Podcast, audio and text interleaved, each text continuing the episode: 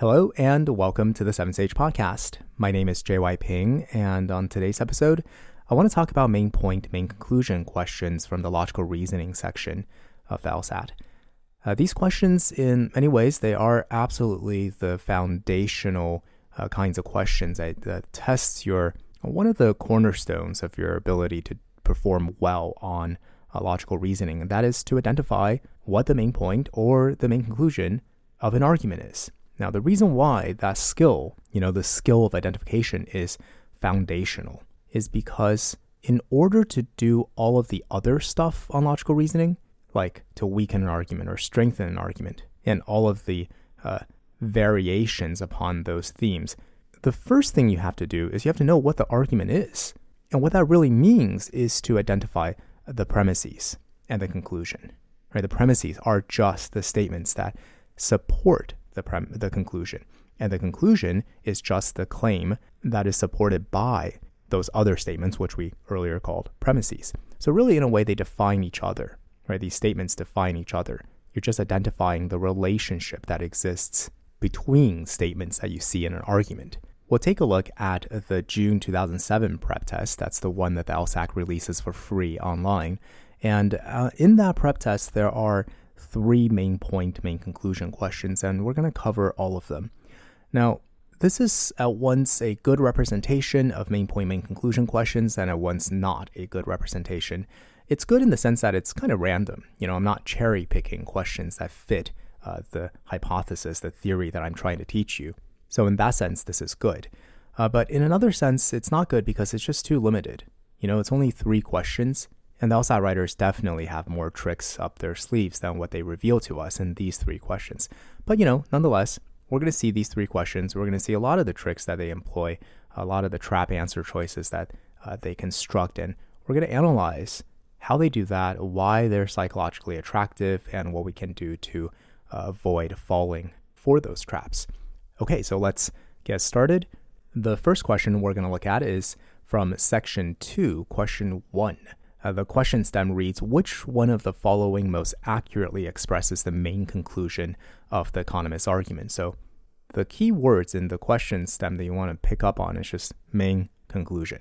As you get better and better with LSAT, you just learn to recognize key words from the question stem so you can identify very quickly what kind of question you're doing. So let's take a look at the economist's argument. Every business strives to increase its productivity, for this increases profits for the owners and the likelihood that the business will survive. But not all efforts to increase productivity are beneficial to the business as a whole. Often, attempts to increase productivity decrease the number of employees, which clearly harms the dismissed employees, as well as the sense of security of the retained employees. Okay, so that's the end. Now, I bet some of you probably already know what the main conclusion is. If that's the case, that's really great. That means you have very strong intuitions to begin with. I want to see if we can unpack those intuitions, though. I want to see if, even if we didn't have those intuitions, is there some systematic way that we can identify what the main conclusion is?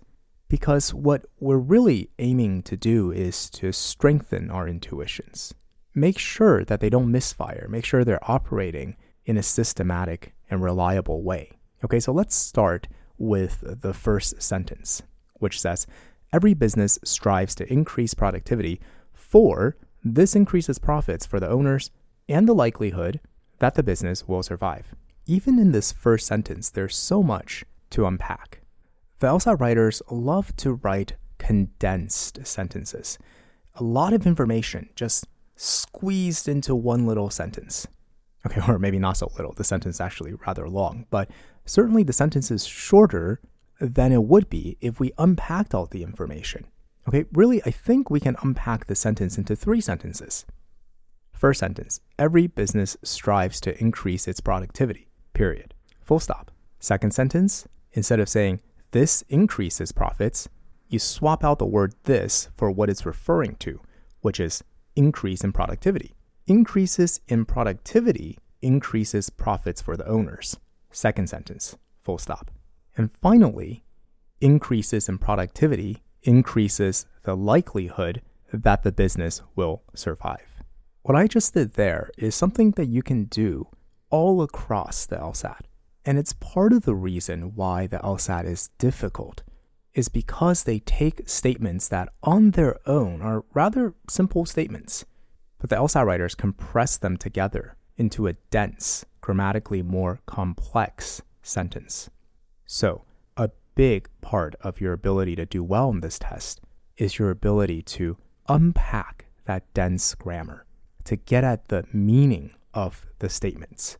Now, I know what I just did with this first sentence might seem trivial or even pedantic, because I doubt you guys had trouble understanding the statement in its original condensed form. I feel like I didn't need to unpack it. But the point is that you can. Okay, the point is that you can. And this is an important point because not all sentences are going to be easy like this, right? So you want to, again, this is, this what I mentioned earlier about your intuition doing the work for you. I'm sure your intuition just did the work for you there. But you know what? Let's see if we can unpack that intuition. What is it actually doing? Right? So that when you get a harder question or a statement and your intuition is faltering a little bit, well, maybe you can reinforce it with conscious, deliberate analysis. Okay, so once again, the first statement just claims that every business wants to increase productivity. Why? Because by doing that, two things happen. First is it increases profits for owners. Second is that increases likelihood that the business will survive. All right, so right there, we already have an argument where we got the conclusion first and then the two supporting premises thereafter. And in the original sentence, there's this word for. Every business strives to increase its productivity for this increases blah, blah, blah, and blah, blah, blah. All right, the word for, as is stressed in the core curriculum section on argument analysis, but specifically main point, main conclusion, the word for is used as a conjunction to join together conclusions and premises. And generally, the stuff that follows the word for, those are premises. Words like since and because operate in the same way. Okay, so I think we're done, right? I mean, just within the first sentence, we have an argument and we have the premises that increased productivity increases profits for owners and increased productivity increases the likelihood that businesses will survive. Therefore, every business strives to increase productivity. Conclusion is very clear. Every business strives to increase productivity. Let's go into the answer choices and see if we can find that. And let's see, A, B, C. Oh, look, D. D says pretty much that. There is no business that does not make efforts to increase its productivity. That's a very good paraphrasing of every business strives to increase productivity. And here in answer choice D, we are encountering another technique that the LSAT writers often use to paraphrase claims, where the original claim was every cat likes to drink milk. Answer choice D said there is no cat that does not like to drink milk. Even though these two claims sound different, they are expressing the same thing. Just like how if I say you are taller than me, that's saying the same thing as I am shorter than you. They sound different, using different words, but the meaning expressed is the same. That's everywhere on the test. Okay, so D is an excellent paraphrasing of the conclusion we identified. Except the problem is that's not the conclusion of the argument, because there are way more sentences than just the first sentence. And those other sentences, in relation to the first sentence we just read, establishes the role that the first sentence is playing. Okay, so we get this idea of what the first sentence is telling us, that here's what every business wants to do, increase productivity, and you get the sense of why, more money for owners and less chance of the business going out of business. All right, okay, now the economist says, but. This word, but, along with however, generally indicates in an LR stimulus a turn in the sense that the author is saying to you, okay, now that I've just told you this first claim, listen up. Here's what I really want to express. Meaning that the first claim that we just learned from the economist is being relegated to the position of contextual information. Now that you know this stuff about what businesses want to do and why they want to do it, now you have the relevant background contextual knowledge for me to make my argument to you. And so the economist says, but not all efforts to increase productivity are beneficial to the business as a whole. you see how that is in contrast to what we just learned. We just learned every business wants to increase productivity and, you know, the reasons why. Okay, the economist says, yes, that's true. They really do want to, they strive to increase productivity. However, not all of those efforts actually benefit the business as a whole. And here I'm thinking, well, wait, why? Right? Like, why? I don't just want to take that claim on face, just like believe it because you told me. I want to know why it is that some efforts to increase productivity don't benefit the business as a whole. And if you find yourself asking that, well, why question, then what you're really doing, what your intuition is doing for you is your intuition is already trying to slap a conclusion label on that claim, because it's really the conclusion claims that demand support, that demand a why. You know, why is it that all efforts to increase productivity don't guarantee benefit to the business as a whole? Well, if you keep reading, you find out why. Because it says often attempts to increase productivity decrease the number of employees, meaning some employees are fired, which clearly is bad for the fired employees. And you're thinking, well, wait, but we're talking about business as a whole and these employees are fired already. They're not part of the business. So I still don't see why that's bad for the business as a whole. But you keep reading and it says, look, it's not just bad for the employees that got fired. It's also bad for the employees that you've retained because they now don't feel secure in their jobs, right? It's like, I just saw my coworker get the axe. How is that going to make me feel? Is that going to make me feel safe? Definitely not, but I'm still part of the business. So you see, that claim earlier where we were asking, well, wait a second, why? It's been answered. Now I do know why not all efforts to increase productivity are beneficial to business as a whole. It's because some of those efforts involve firing people. And when you fire someone, it affects the people who didn't get fired, who are still part of your business, and their morale is lowered. You know, maybe they don't feel as secure, and maybe they start looking for other jobs. Maybe they try to preempt you. Maybe they start looking for, or whatever. I'm making all these reasons up, but whatever reasons. So really, the main conclusion of the entire stimulus of the economist's whole argument is that middle sentence, the second sentence, the one that follows but. So now, if we take a look at the answers again, the right answer choice, the one that paraphrases that claim best, is answer choice B. Some measures taken by a business to increase productivity fail to be beneficial to the business as a whole. And again, you see B is doing the exact same thing that D did, which is to say it's paraphrasing the claim. And it also happens to do a great job. See, the original claim is that not all cats enjoy playing with dogs. That's the original claim. Answer choice B said, some cats do not enjoy playing with dogs. Again, they sound different, but they are expressing exactly the same concept. And here, I think I just have to leave it at an appeal to your intuition. I hope that makes sense. If it doesn't, there is an entire lesson on the relationship between some claims, all claims, not all claims, and how you transform one into the other and why they are, in fact, logically identical. I'll just make one more comment about answer choice B, and it's for you to realize that the LSAT writers do in fact paraphrase, that is to say use different words but to express largely the same thing as the original expression in the stimulus. Okay, so if you just do this kind of mechanical, like I'm going to find each word verbatim in the answer choice, that might work out for you. Some answer choices might do that. But you can see here, it's not all answer choices that do that. Okay, so now let's talk about A, C, and E, the other three answer choices, which are all wrong, and why they're wrong. A says, if an action taken to secure the survival of a business fails to enhance the welfare of the business's employees, that action cannot be good for the business as a whole. A is a conditional statement. A conditional statement takes the form if X then Y, where X is said to be the sufficient condition and Y the necessary. And what that means is that whenever X is true, Y must be true. Okay, so that's the conditional statement. Now again, I can't, unless I go off on like a 30-minute tangent, I can't really get into the details of conditionality here in sufficiency and necessity, but once again, of course, there's a lesson in the core curriculum about that. But here, this claim is just straight up false.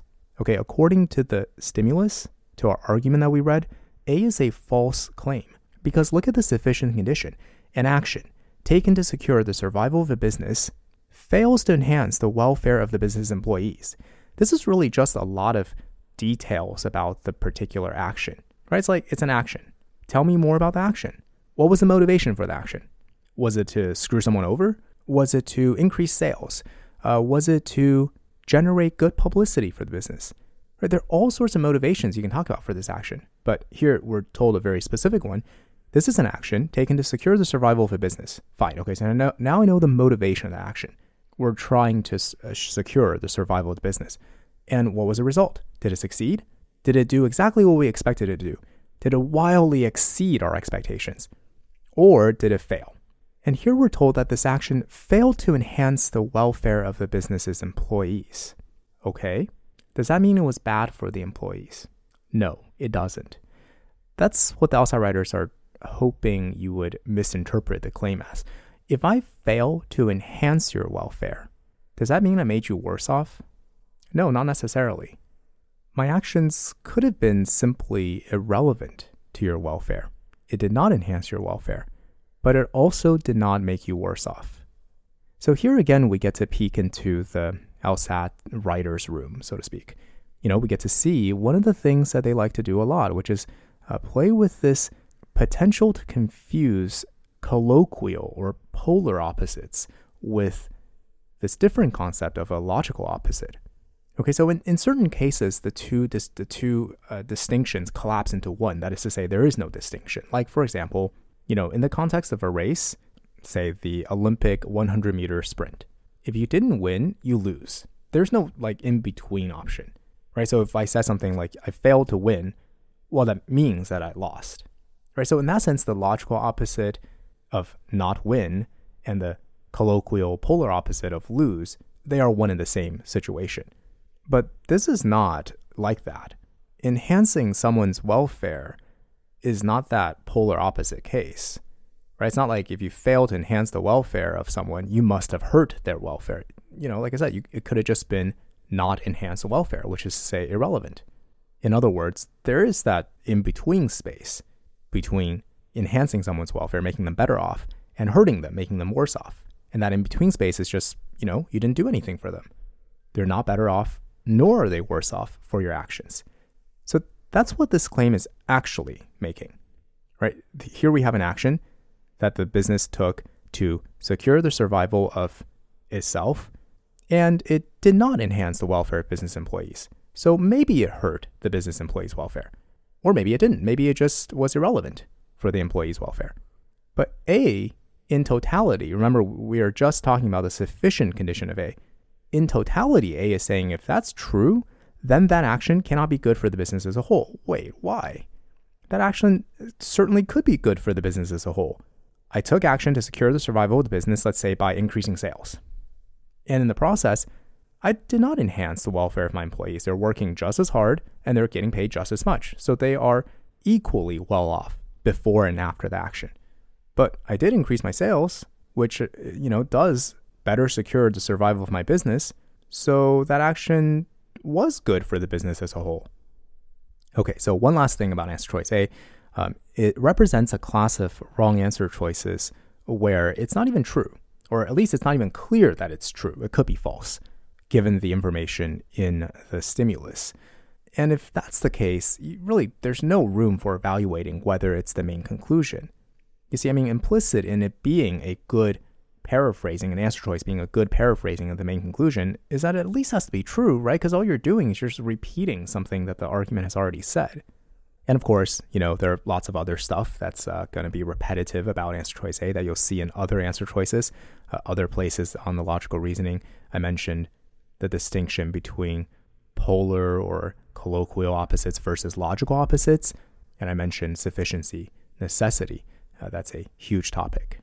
In fact, it's so huge that it shows up again in answer choice C, which says that only if the employees of a business are also its owners will the interests of the employees and owners coincide, enabling measures that will be beneficial to the business as a whole. Here, the way that this conditional statement has been introduced is with the phrase only if, which, unlike if, only if introduces necessary conditions. So C is claiming that the necessary condition is that employees of a business are also its owners. In other words, the people working in the business are also the owners of the business. There's no distinction between owners and workers. They are one and the same, right? And Asteroid C is claiming that is necessary. Okay, that is a necessary condition. For what? For the following. The interests of employees and owners coincide, enabling measures that will be beneficial to the business as a whole.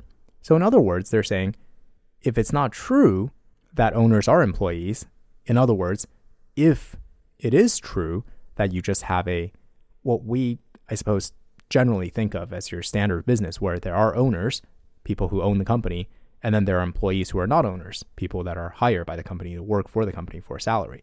C is claiming if that's true, then the interests of employees and owners will not coincide, which then will not enable measures that will benefit the business as a whole.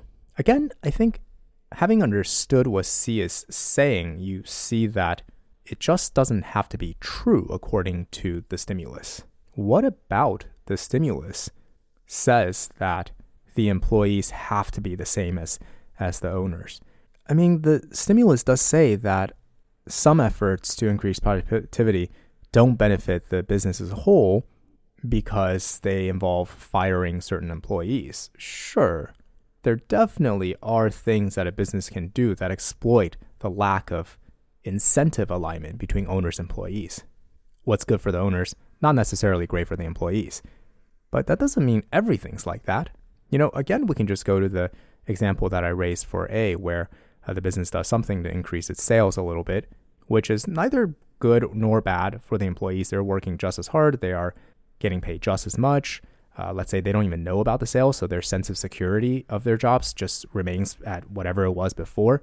So truly, it does nothing for the employees. But, you know, it does something for the business, right? It is actually better for the business. And finally, answer choice E is rather attractive, but for a different reason. So each of these wrong answer choices, well, maybe not each, A and C are rather similar, but E certainly uniquely displays a different psychological trap.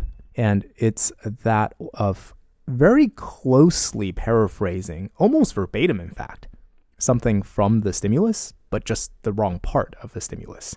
In other words, not the conclusion. E says decreasing the number of employees in a business undermines the sense of security of retained employees. And it's like you read that and you're like, yeah, I agree with that. It's true. It definitely is true, unlike A and C. There's no question about it. E is true because E pretty much just paraphrases the last sentence.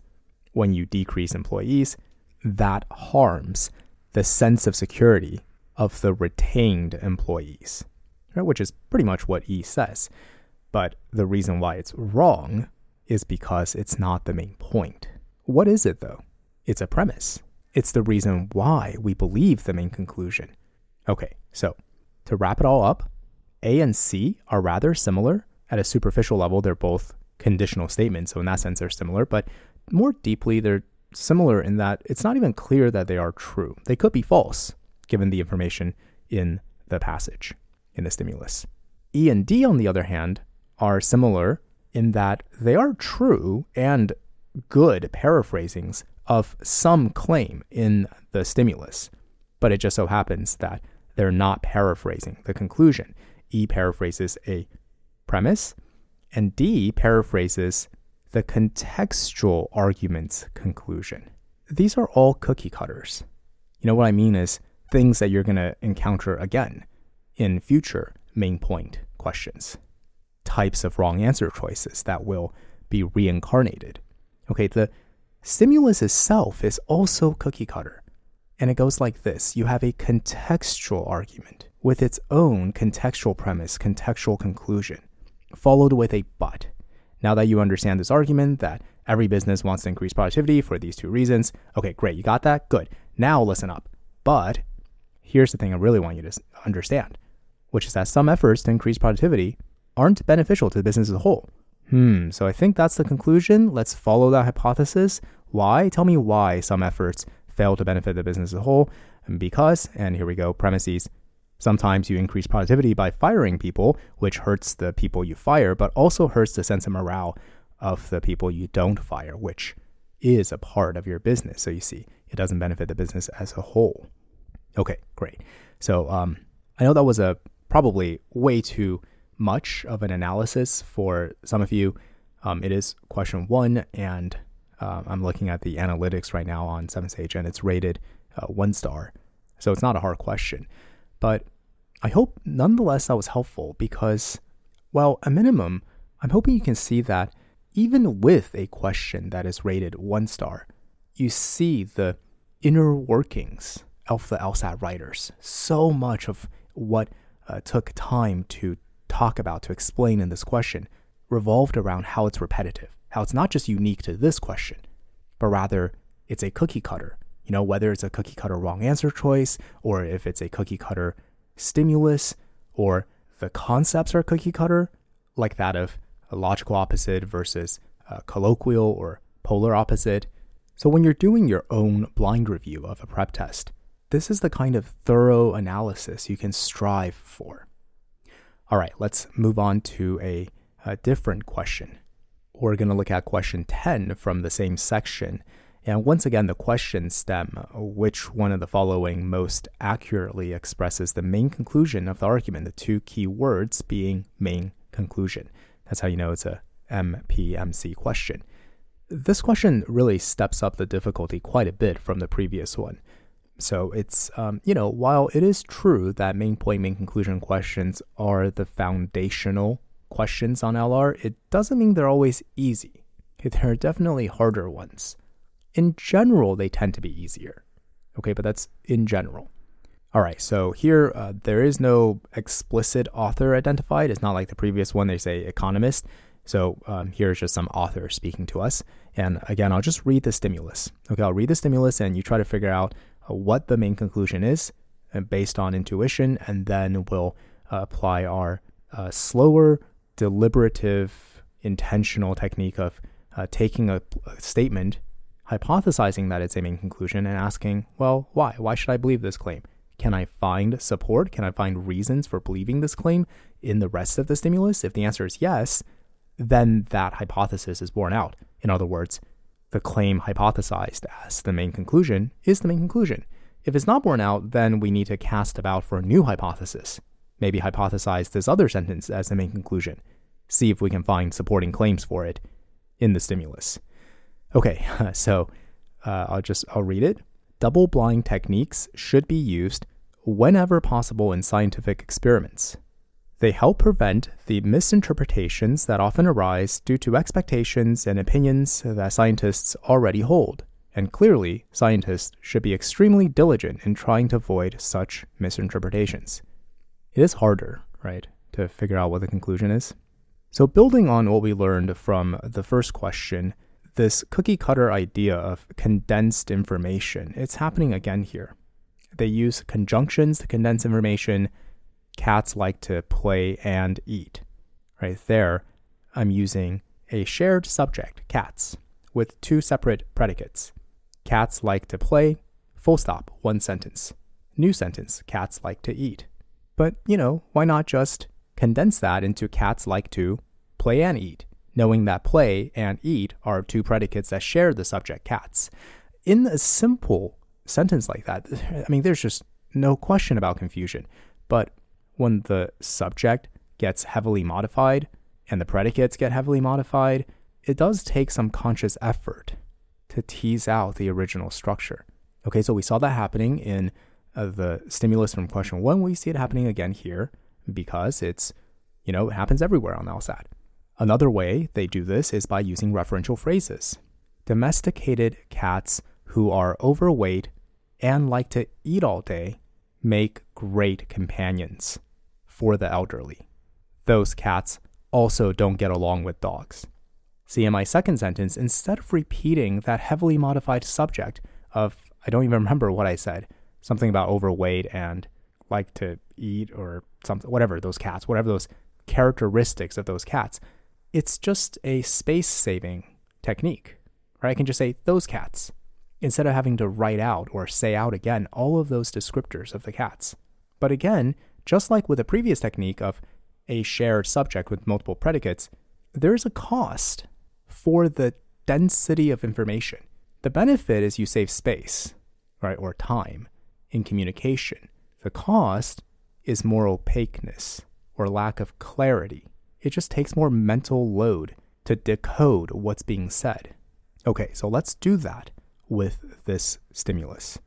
Double-blind techniques should be used whenever possible in scientific experiments. Actually, sorry, I have to go on another side. What they're doing here with the first three words, double-blind techniques, is they're psychologically trying to scare you. You might not know what a double-blind technique is. Okay, of course, it's better if you do know, because that's your first line of defense against this psychological scare tactic, right? They throw some big science words at you. But even if you don't know, it's okay. Getting this question right does not require you to understand what a double-blind technique is. Okay, so I'm not even going to explain what it is. You can, in fact, just think of it as X. Instead of double-blind techniques should be used, just think of it as X technique should be used whenever possible in scientific experiments. And every time you see the word double-blind techniques, you just replace it with X technique, and everything will turn out just fine. Okay, so generally speaking, the LSAC is pretty good about this. They don't require outside knowledge for you to evaluate the logic of the argument. Now, that's not the same as saying outside knowledge is useless. Okay, that's a really a very different claim. And in fact, it's not true. Outside knowledge is not useless. Quite the opposite. Outside knowledge is very helpful, but it's not necessary. Okay, so let's do this grammar analysis. Double-blind techniques should be used whenever possible in scientific experiments. They help. So the they here is referring to double-blind techniques. Help to prevent the misinterpretations that often arise due to expectations and opinions that scientists already hold. Okay, so that's a lot of information to unpack, right? A lot of relationships being revealed. So I know that scientists hold pre-existing expectations and opinions, right? That's just one claim. That I can just extract that claim as a standalone claim out of this second sentence, which runs on for like 5 lines, right? I just want to extract that scientists already hold, before they run any experiments, they already hold pre-existing expectations and opinions. Okay. What about these pre-existing expectations and opinions that scientists already hold? Well, the sentence is telling me that those expectations and opinions can lead to misinterpretations, right? I mean, that's what they mean when they say prevent misinterpretations that often arise due to expectations and opinions that scientists already hold. So you see, there I'm taking a dense piece of text and I'm unpacking it into less dense, more verbose, but also at the same time clear. Scientists have pre-existing expectations and opinions. What about those pre-existing expectations and opinions? They lead to misinterpretations. Are those misinterpretations good or are they bad? That's kind of a silly question, right?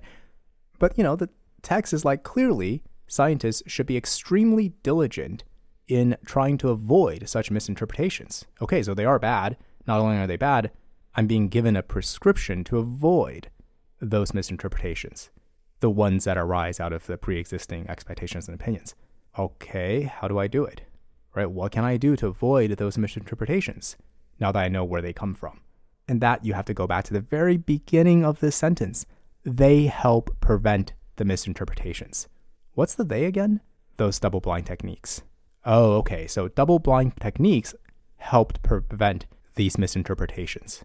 So really, that one sentence, there are two sentences in this stimulus. The second sentence, the one that runs on for like 5 lines, fully unpacked, shows me that there's a problem and also gives me a solution to that problem. The problem is misinterpretations. The solution is double-blind techniques help prevent the misinterpretations.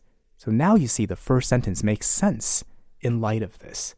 That's why double-blind techniques should be used whenever possible in scientific experiments. That's the conclusion. Okay, so we're almost done. We're not quite done yet. You still have to sidestep the landmines, the traps that are the 4 wrong answer choices, and identify the correct answer choice, which may not be so in your face. You know, if the LSAT writers want to make a question hard, they're going to hide the right answer choice from you. They're going to paraphrase, you know, as we saw in the previous question. The way to hide, to mask a right answer choice is to use paraphrasing, so it's not verbatim what the stimulus said. Right here in the stimulus, double-blind techniques should be used whenever possible in scientific experiments. That's the thing we're trying to paraphrase. Answer choice B says it is advisable for scientists to use double-blind techniques in as high a proportion of their experiments as they can. As high a proportion of their experiments as they can. you are just saying whenever possible, right? And instead of the familiar prescriptive of should, double-blind techniques should be used. What does B do? B says, it is advisable for scientists to do this. So this is the way in which they hide the correct answer choice so that, you know, there's difficulty in this question. But they are saying the same thing.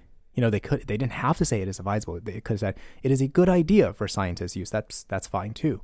They also didn't have to say in as high a proportion of their experiments they can. They could have also said any time that it's possible to do so, right? As a stand-in for whenever possible. Although I suppose my version will be more obvious, right? Their version seems to hide it a little better. Okay, but these are the toggles, right? The toggles that the LSAT writers get to dial up the difficulty or dial down the difficulty by making the correct answer choice more or less visible, right? More or less hidden. So next I want to talk about answer choice E, which is a super popular, very attractive answer choice for this question. And E says, double-blind experimental techniques are often an effective way of ensuring scientific objectivity. This is not bad. One way you can mess up scientific objectivity is for scientists to misinterpret based on their pre-existing expectations and opinions. So this is not way off, right, when they say to ensure scientific objectivity. But there are two issues with this answer choice. The first, and perhaps now obvious issue, is that it just simply is not the statement we're trying to paraphrase. The statement we're trying to paraphrase is that whenever you can do something, you should do it. And E is just saying, oh, this something is often an effective way of ensuring a certain state of affairs. Okay, well, that's nice. Should I do that something? Do you see that? Those are just different claims. One claim is you should go for a walk whenever possible. E's claim is walking is often an effective way of ensuring good health. Okay, so should I do it? Right? I mean, yeah, if you assume you want good health, you should do it. But you see, they just are different claims. So that's perhaps a more obvious reason why E is wrong. And especially after having just reviewed the right answer choice, I think you can see that contrast. They're close. They're kind of closely related statements, sure, but they're not the same statement, right? They're not paraphrases of each other. Now, the other thing that's wrong with E is more subtle, and it's that E is not even paraphrasing any part of the argument. You know, the thing that E comes closest to paraphrasing is the beginning of the second sentence where, quote, they help prevent misinterpretations, right? They being double-blind techniques. So double-blind techniques help prevent misinterpretations that often arise due to expectations and opinions, blah, blah, blah, right? Okay, fine. That is to say you help to strike down a category of error. Does that mean you therefore are often an effective way of making sure everything's fine? No. How many other categories of errors are there? We have no idea according to the stimulus. So just because you help to prevent one category of error, you don't just get to assume that's the only category of error. If it were true that's the only category of error, then you see, just like and here it's a callback to a cookie-cutter concept from question one, that of binary opposites versus polar opposites. You know, if you just assume, like if we're in the context of a race, an Olympic 100-meter dash, well, there is either win or lose. So if you don't win, you lose. But here, it's not like, you know, there's only this one type of error. And if you strike out this type of error, then there are no other errors. Then this experiment is totally fine. We can guarantee scientific objectivity. Right? It's rather unreasonable to assume that that's the case. So that's why E is not even paraphrasing the part of the stimulus that it's pretending to paraphrase. And this brings up another cookie-cutter feature of wrong answer choices. The LSAT writers are very careful to make sure the wrong answers are wrong by engineering multiple points of failure. I think they really overdid it for this answer choice. We can see it's not even paraphrasing the part of the stimulus that it's trying to paraphrase. So just like in the previous question where A and C were the two answer choices that could be false based on the information in the stimulus, E also suffers from that. So that's one of the engineered points of failure. The other engineered point of failure, of course, is that even if it did accurately paraphrase the thing it was attempting to paraphrase, it's still not the main point. That you can see by just asking yourself why. Let's say that your working hypothesis when you were reading the stimulus was that the first part of the second sentence was a conclusion. They help prevent the misinterpretations that often arise due to expectations and opinions scientists already hold, right? That is, the double-blind techniques help prevent misinterpretations. And let's say you didn't believe that claim. Why? I don't know. You got to prove to me that double-blind techniques help prevent misinterpretations that arise from pre-existing expectations and opinions. Okay, the argument just goes silent. It doesn't try to answer that question. I mean, you can look at the other stuff like, okay, the claim following says scientists should be diligent in avoiding misinterpretation. Okay, that doesn't answer the question. It doesn't tell me why double-blind techniques are successful in preventing misinterpretations. All right, so there's only one other claim to appeal to, which is the first claim. Double-blind techniques should be used whenever possible. I mean, again, you see how that's just science evades the question. The real answer to why double-blind techniques help prevent misinterpretations that arise has to do with what a double-blind technique is. You actually have to just, I mean, maybe you already know this, but if you don't, you just have to Google it. You just Google what double-blind techniques actually are, and then you'll find the answer to why they help prevent misinterpretations. But you see, that's information that exists outside of the stimulus. So that's how you can falsify your hypothesis in the event that you hypothesize that claim was the conclusion. You know, and that's totally unlike if you formulated a hypothesis that claim one was a conclusion. Double-blind techniques should be used whenever possible in scientific experiments. If you hypothesize that's a conclusion, the rest of the claims do answer why we should use double-blind techniques as much as possible. Okay, so let's take a look at the other answer choices, A, C, and D. A also talks about scientists' objectivity, so in that way it's similar to E. A is saying that scientists' objectivity may be impeded by interpreting experimental evidence on the basis of expectations and opinions that they already hold. So this is it's an okay paraphrasing of something in the stimulus. It's just not the main point. And in that way, this is a cookie-cutter wrong answer choice, similar to answer choices we saw in the previous question. I believe it was E and D. Those were the answers that paraphrase the wrong part of the stimulus. I think A is doing that as well. And so, in this question, answer choice E, the one we just talked about, the incorrect one, also did that, right? Or at least attempted to do that. C says scientists sometimes neglect to adequately consider the risk of misinterpreting evidence on the basis of prior expectations and opinions. This is unclear. I don't know if that's true. It could be true, I guess, or it could be false. Okay, so this is information that's not even present in the stimulus. Right, again, a cookie-cutter wrong answer choice. The stimulus didn't talk about how scientists, in fact, evaluate risk or fail to evaluate risk, neglect risk. The stimulus only talked about what scientists should do, right? They should be diligent. Okay, I should go for a walk every day. Do I go for a walk every day? It's unclear. I should do it. Yeah, but maybe I do, maybe I don't. And finally, answer choice D reveals a new type of cookie cutter in how outside writers write wrong answer choices. Whenever possible, scientists should refrain from interpreting evidence on the basis of previously formed expectations and convictions. So this is what I like to call a word salad, mishmash answer choice. They just take ideas and phrases and words from different parts of the stimulus and then, like a word salad, toss it together, right? Or mash them together, right? So this whenever possible idea is right. I mean, that's just verbatim. But what should be done whenever possible? Double-blind techniques should be used whenever possible in scientific experiments. It's not the stuff that D is saying you should, whenever possible, do it. D is saying you should refrain from interpreting evidence on the basis of previous form expectations. I mean, but you see, like, that part of answer choice D on its own is also a good paraphrasing of something that appeared in the stimulus.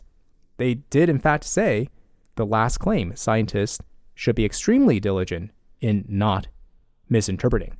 So yeah, they should refrain from interpreting evidence on the basis of previously, which is the misinterpretation that could arise from that.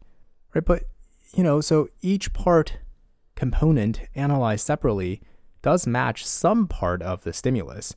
Never mind that they don't actually match the right part of the stimulus as a conclusion, but they're not even presented together in the stimulus. So it's like a Frankenstein monster of an answer choice, right? Just stitch these parts together and there you go, there's an answer choice. So that's something you want to watch out for as well, because it's one of the LSAT writer's favorite crutches. I think it does have a certain psychological appeal because it is just, these are all ideas that are familiar. You just read about them. So yeah, why not stitch them together? Okay, and you know the reason why not, because it's not the main conclusion. Okay, so already, I hope you believe me that the test is pretty cookie cutter. These concepts are repetitive, right? We've only looked at two main point questions, question 1 and question 10, and already you can see the repetition in grammar analysis, right? And in concepts, in the types of wrong answer choices. The stimulus for this question gives us the conclusion first, a prescriptive conclusion. Something should be done whenever possible in a certain situation. And then the rest of the stimulus explains why, because they help to solve an issue, and that issue is something that should be avoided. Okay, and now let's take a look at the third and final main point question in all of the June 2007 prep test. And this one comes from the other LR section, section 3, and it's question 12. And in case you're wondering if 3 main point, main conclusion questions per prep test is the norm, it's actually a little bit over. On average, over the last 12 most recent prep tests, we've seen 2.1 main point, main conclusion questions per prep test. So this is slightly higher, but not that far off. Okay, let's take a look at question 12. Again, the question stem says which one of the following most accurately expresses the conclusion drawn in the argument. Express conclusion. That means we're doing a main point, main conclusion question. I'll just read the stimulus and you can decide for yourself what you think the main point of the argument is. Novel X and Novel Y are both semi-autobiographical novels and contain many very similar themes and situations, which might lead one to suspect plagiarism on the part of one of the authors. However, it is more likely that the similarity of themes and situations in the two novels are merely coincidental, since both authors are from very similar backgrounds and have led similar lives. Okay, so I think some of you might have spotted parallels to question 1. I see at least 2 big ones. One of them is the use of the turn phrase. Here we have however. In question 1 it was but. Just like in question 1, where the introduction of the word but relegated everything before it to context, to background information. Not irrelevant information for sure, certainly relevant and important information, but contextual information you need to understand before you can understand the argument. Here, it's the word however that's performing that same function. Okay, I'm not going to say every single time you see the word but or however it's doing that, but I will say generally that's what these words are doing. So it's not a bad hypothesis to form that when you see the word however or but, you say to yourself, okay, all that stuff before, that's just contextual information. Here's where the author really wants my attention. So I'm going to get conclusion either immediately or pretty soon thereafter. That's one big parallel. The other parallel has to do with the word for from question 1. Remember, we talked about that word for and its related words for, since, because. They're all conjunction words that join together conclusions and premises. Okay, and the claims that come immediately after for, since, or because are the premise claims.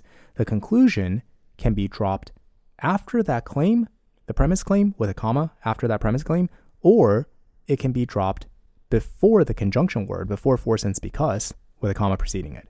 So again, these, broad strokes, cookie cutter repetitions, they're just all over the LSAT.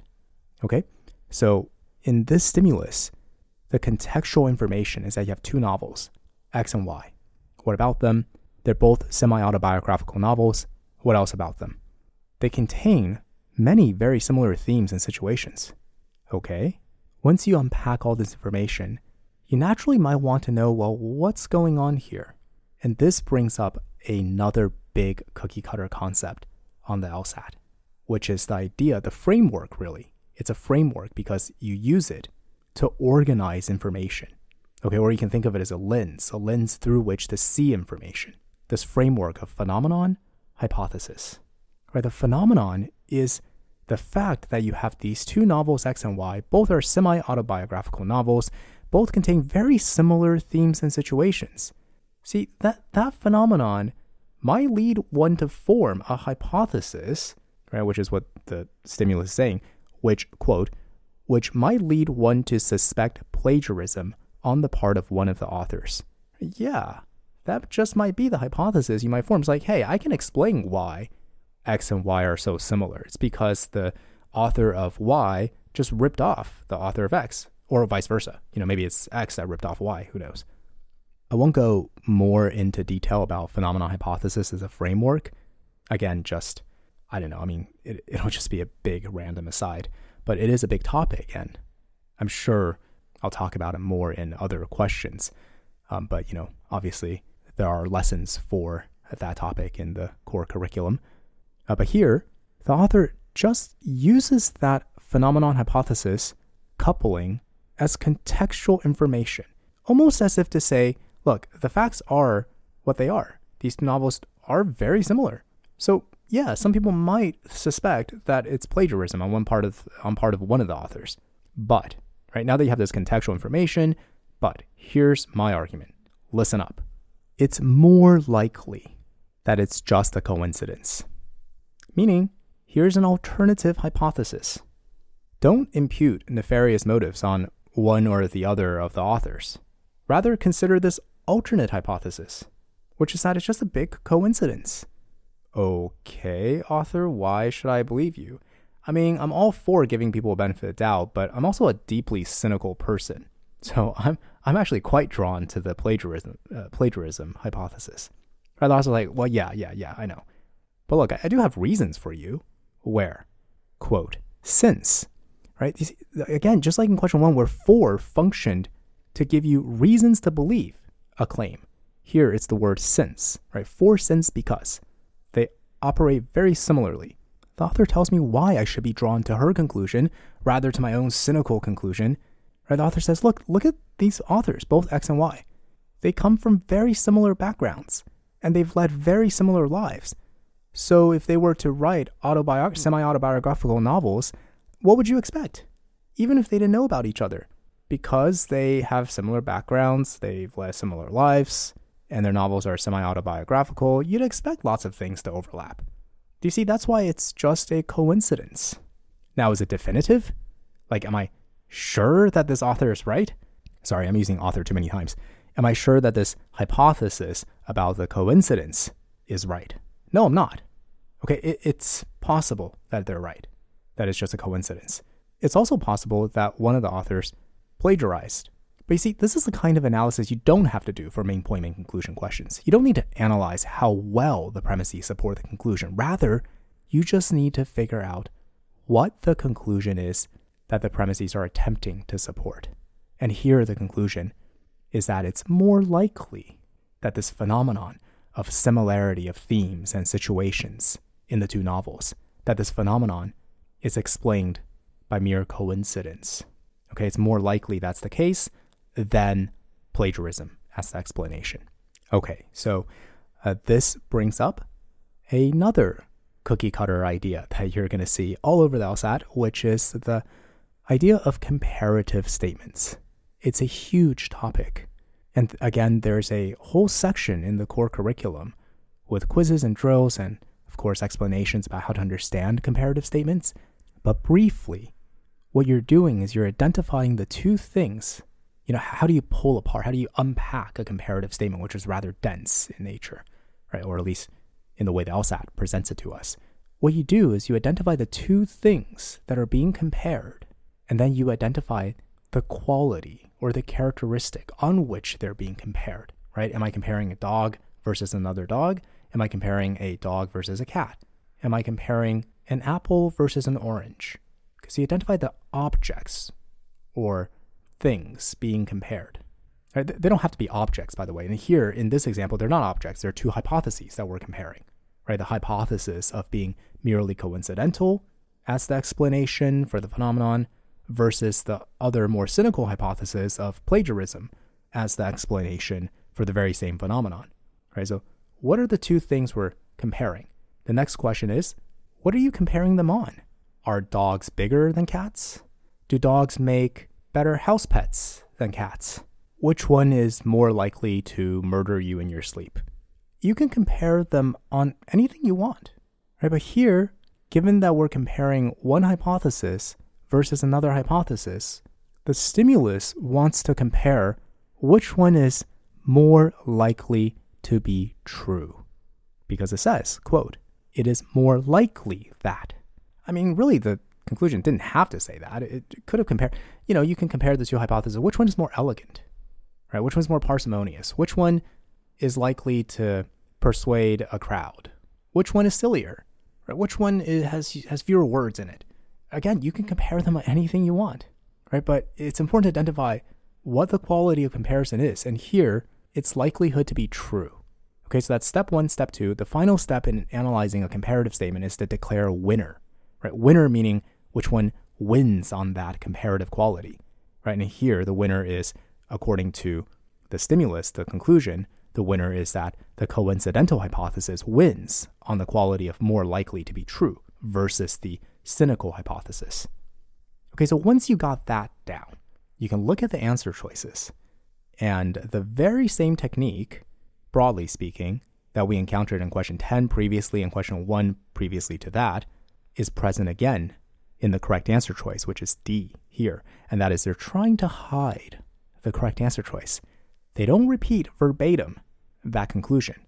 They restate it. It's like if I told you cats are more likely to be psychopaths than dogs.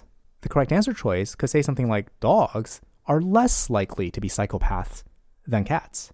That is saying exactly the same thing.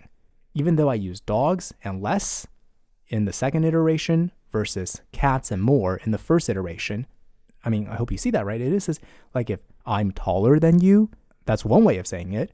Another way is saying you're shorter than me. I've said the same thing twice using different words. So here, how can we do that? Before I read answer choice D, try to anticipate.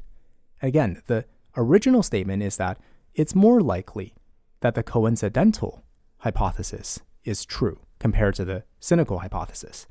So you can just say that it's less likely that the cynical hypothesis is true compared to the coincidental hypothesis. And that's by and large what D says.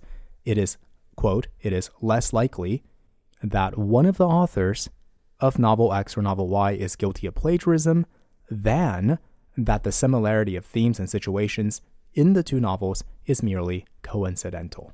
Okay, so D exhibits two types of cookie cutters. One very broad, just a way to kind of obfuscate the correct answer choice, hide it, cover it, make it harder to see by using different words. And two, a more narrow version of a cookie cutter, which is to restate a comparative, but not change its meaning. Cats are better than dogs. Dogs are worse than cats. E is a very attractive answer choice. It says, if the authors of novel X and novel Y are from very similar backgrounds and have led similar lives, suspicions that either of the authors plagiarized are very likely to be unwarranted. Okay, so you can sense why this is expressing the similar sentiment to what the conclusion expresses, right? But it's not right. Why isn't it right? There must be something different about what E is actually saying versus what D is saying. And yeah, there is. There's actually quite a lot that's different. Okay, so again, I think, having done this comparative analysis, you realize what the conclusion actually is. One hypothesis, coincidental, versus the other one, plagiarism. Which one's more likely to be true? Coincidental. Okay, E is not claiming that.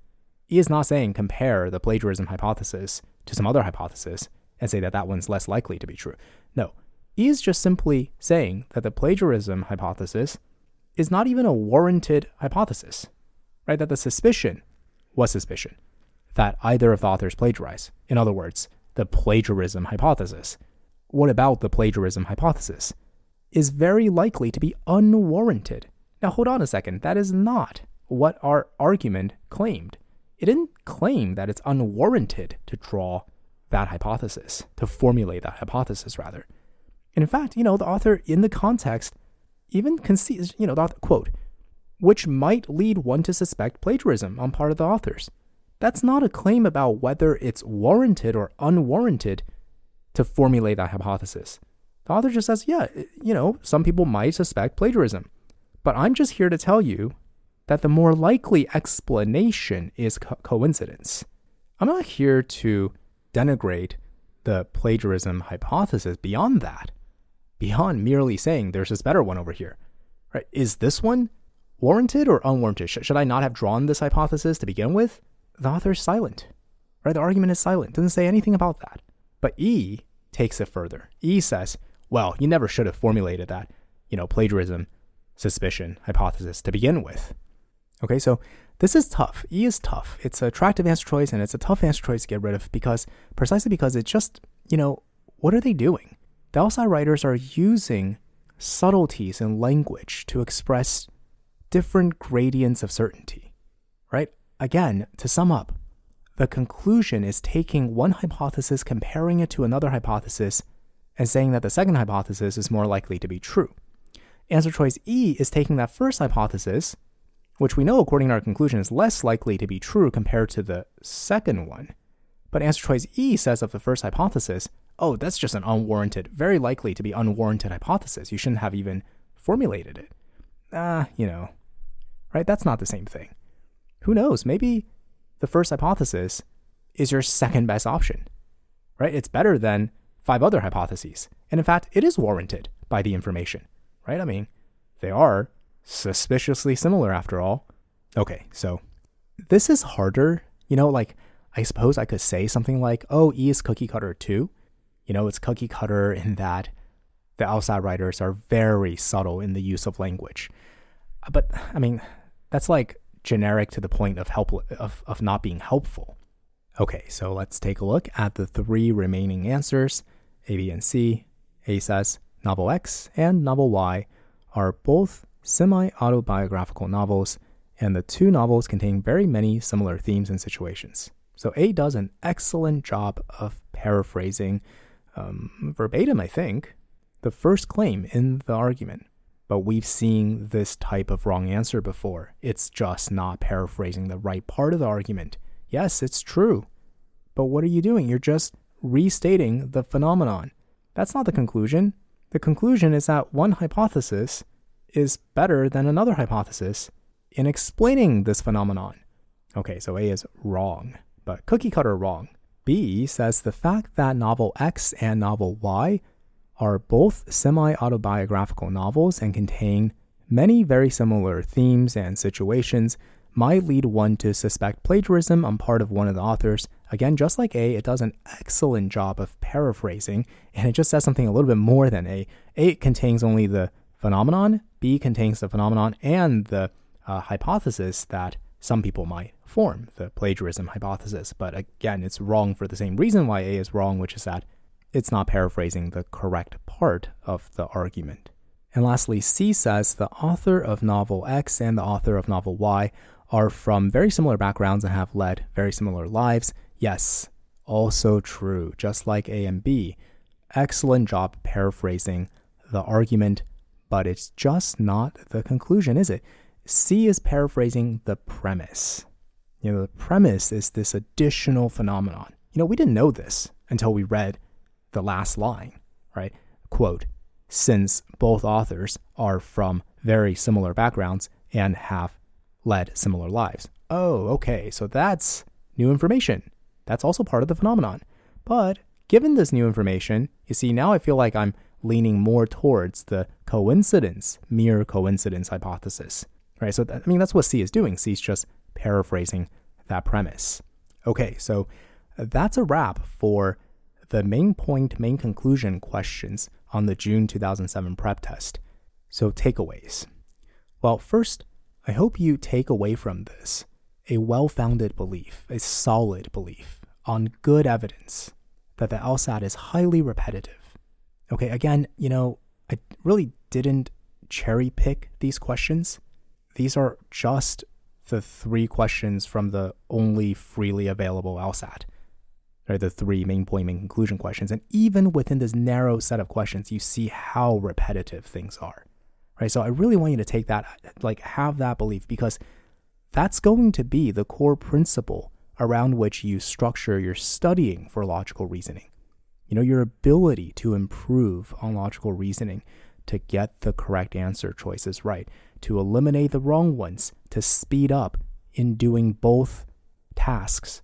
It revolves around your ability to identify cookie cutter structures. I've seen this before. I've seen this trap before. I've seen this way you're trying to hide the right answer choice, but it's not going to work. I see right through it. And that revolves around all of these little different cookie cutter stuff, phenomenon hypothesis, comparative statements, condensing information by sharing one subject with multiple predicates, condensing information by using referential phrasing.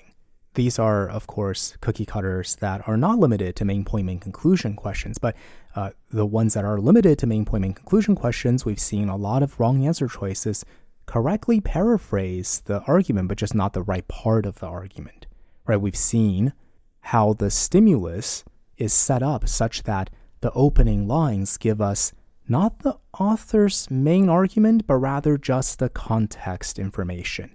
The contextual information may itself be an argument upon which the author layers her argument, and that actually is not limited to just main point, main conclusion. You're going to see that in other question types as well. Okay, so that's the one big takeaway, I suppose, condensed into just the idea that the LSAT is repetitive.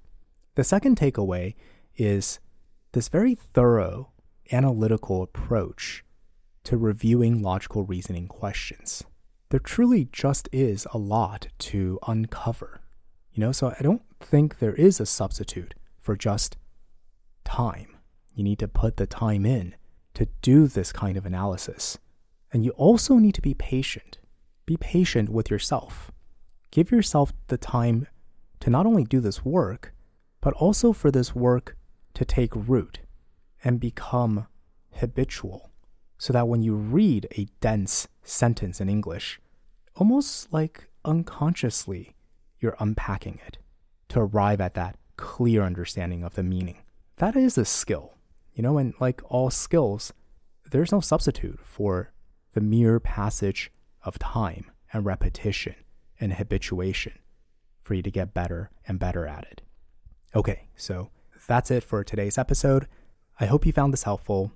If you have any questions or suggestions, please send them to podcast@sevensage.com. We do check and read. I personally read every email we get at that address. And finally, if you haven't done so already, please subscribe and leave a review on iTunes or Google Play or wherever you get your podcasts. It truly is the best way for you to communicate to me that this is something worthwhile, that it's something that we should keep doing. So thank you very much, and I'll see you next time.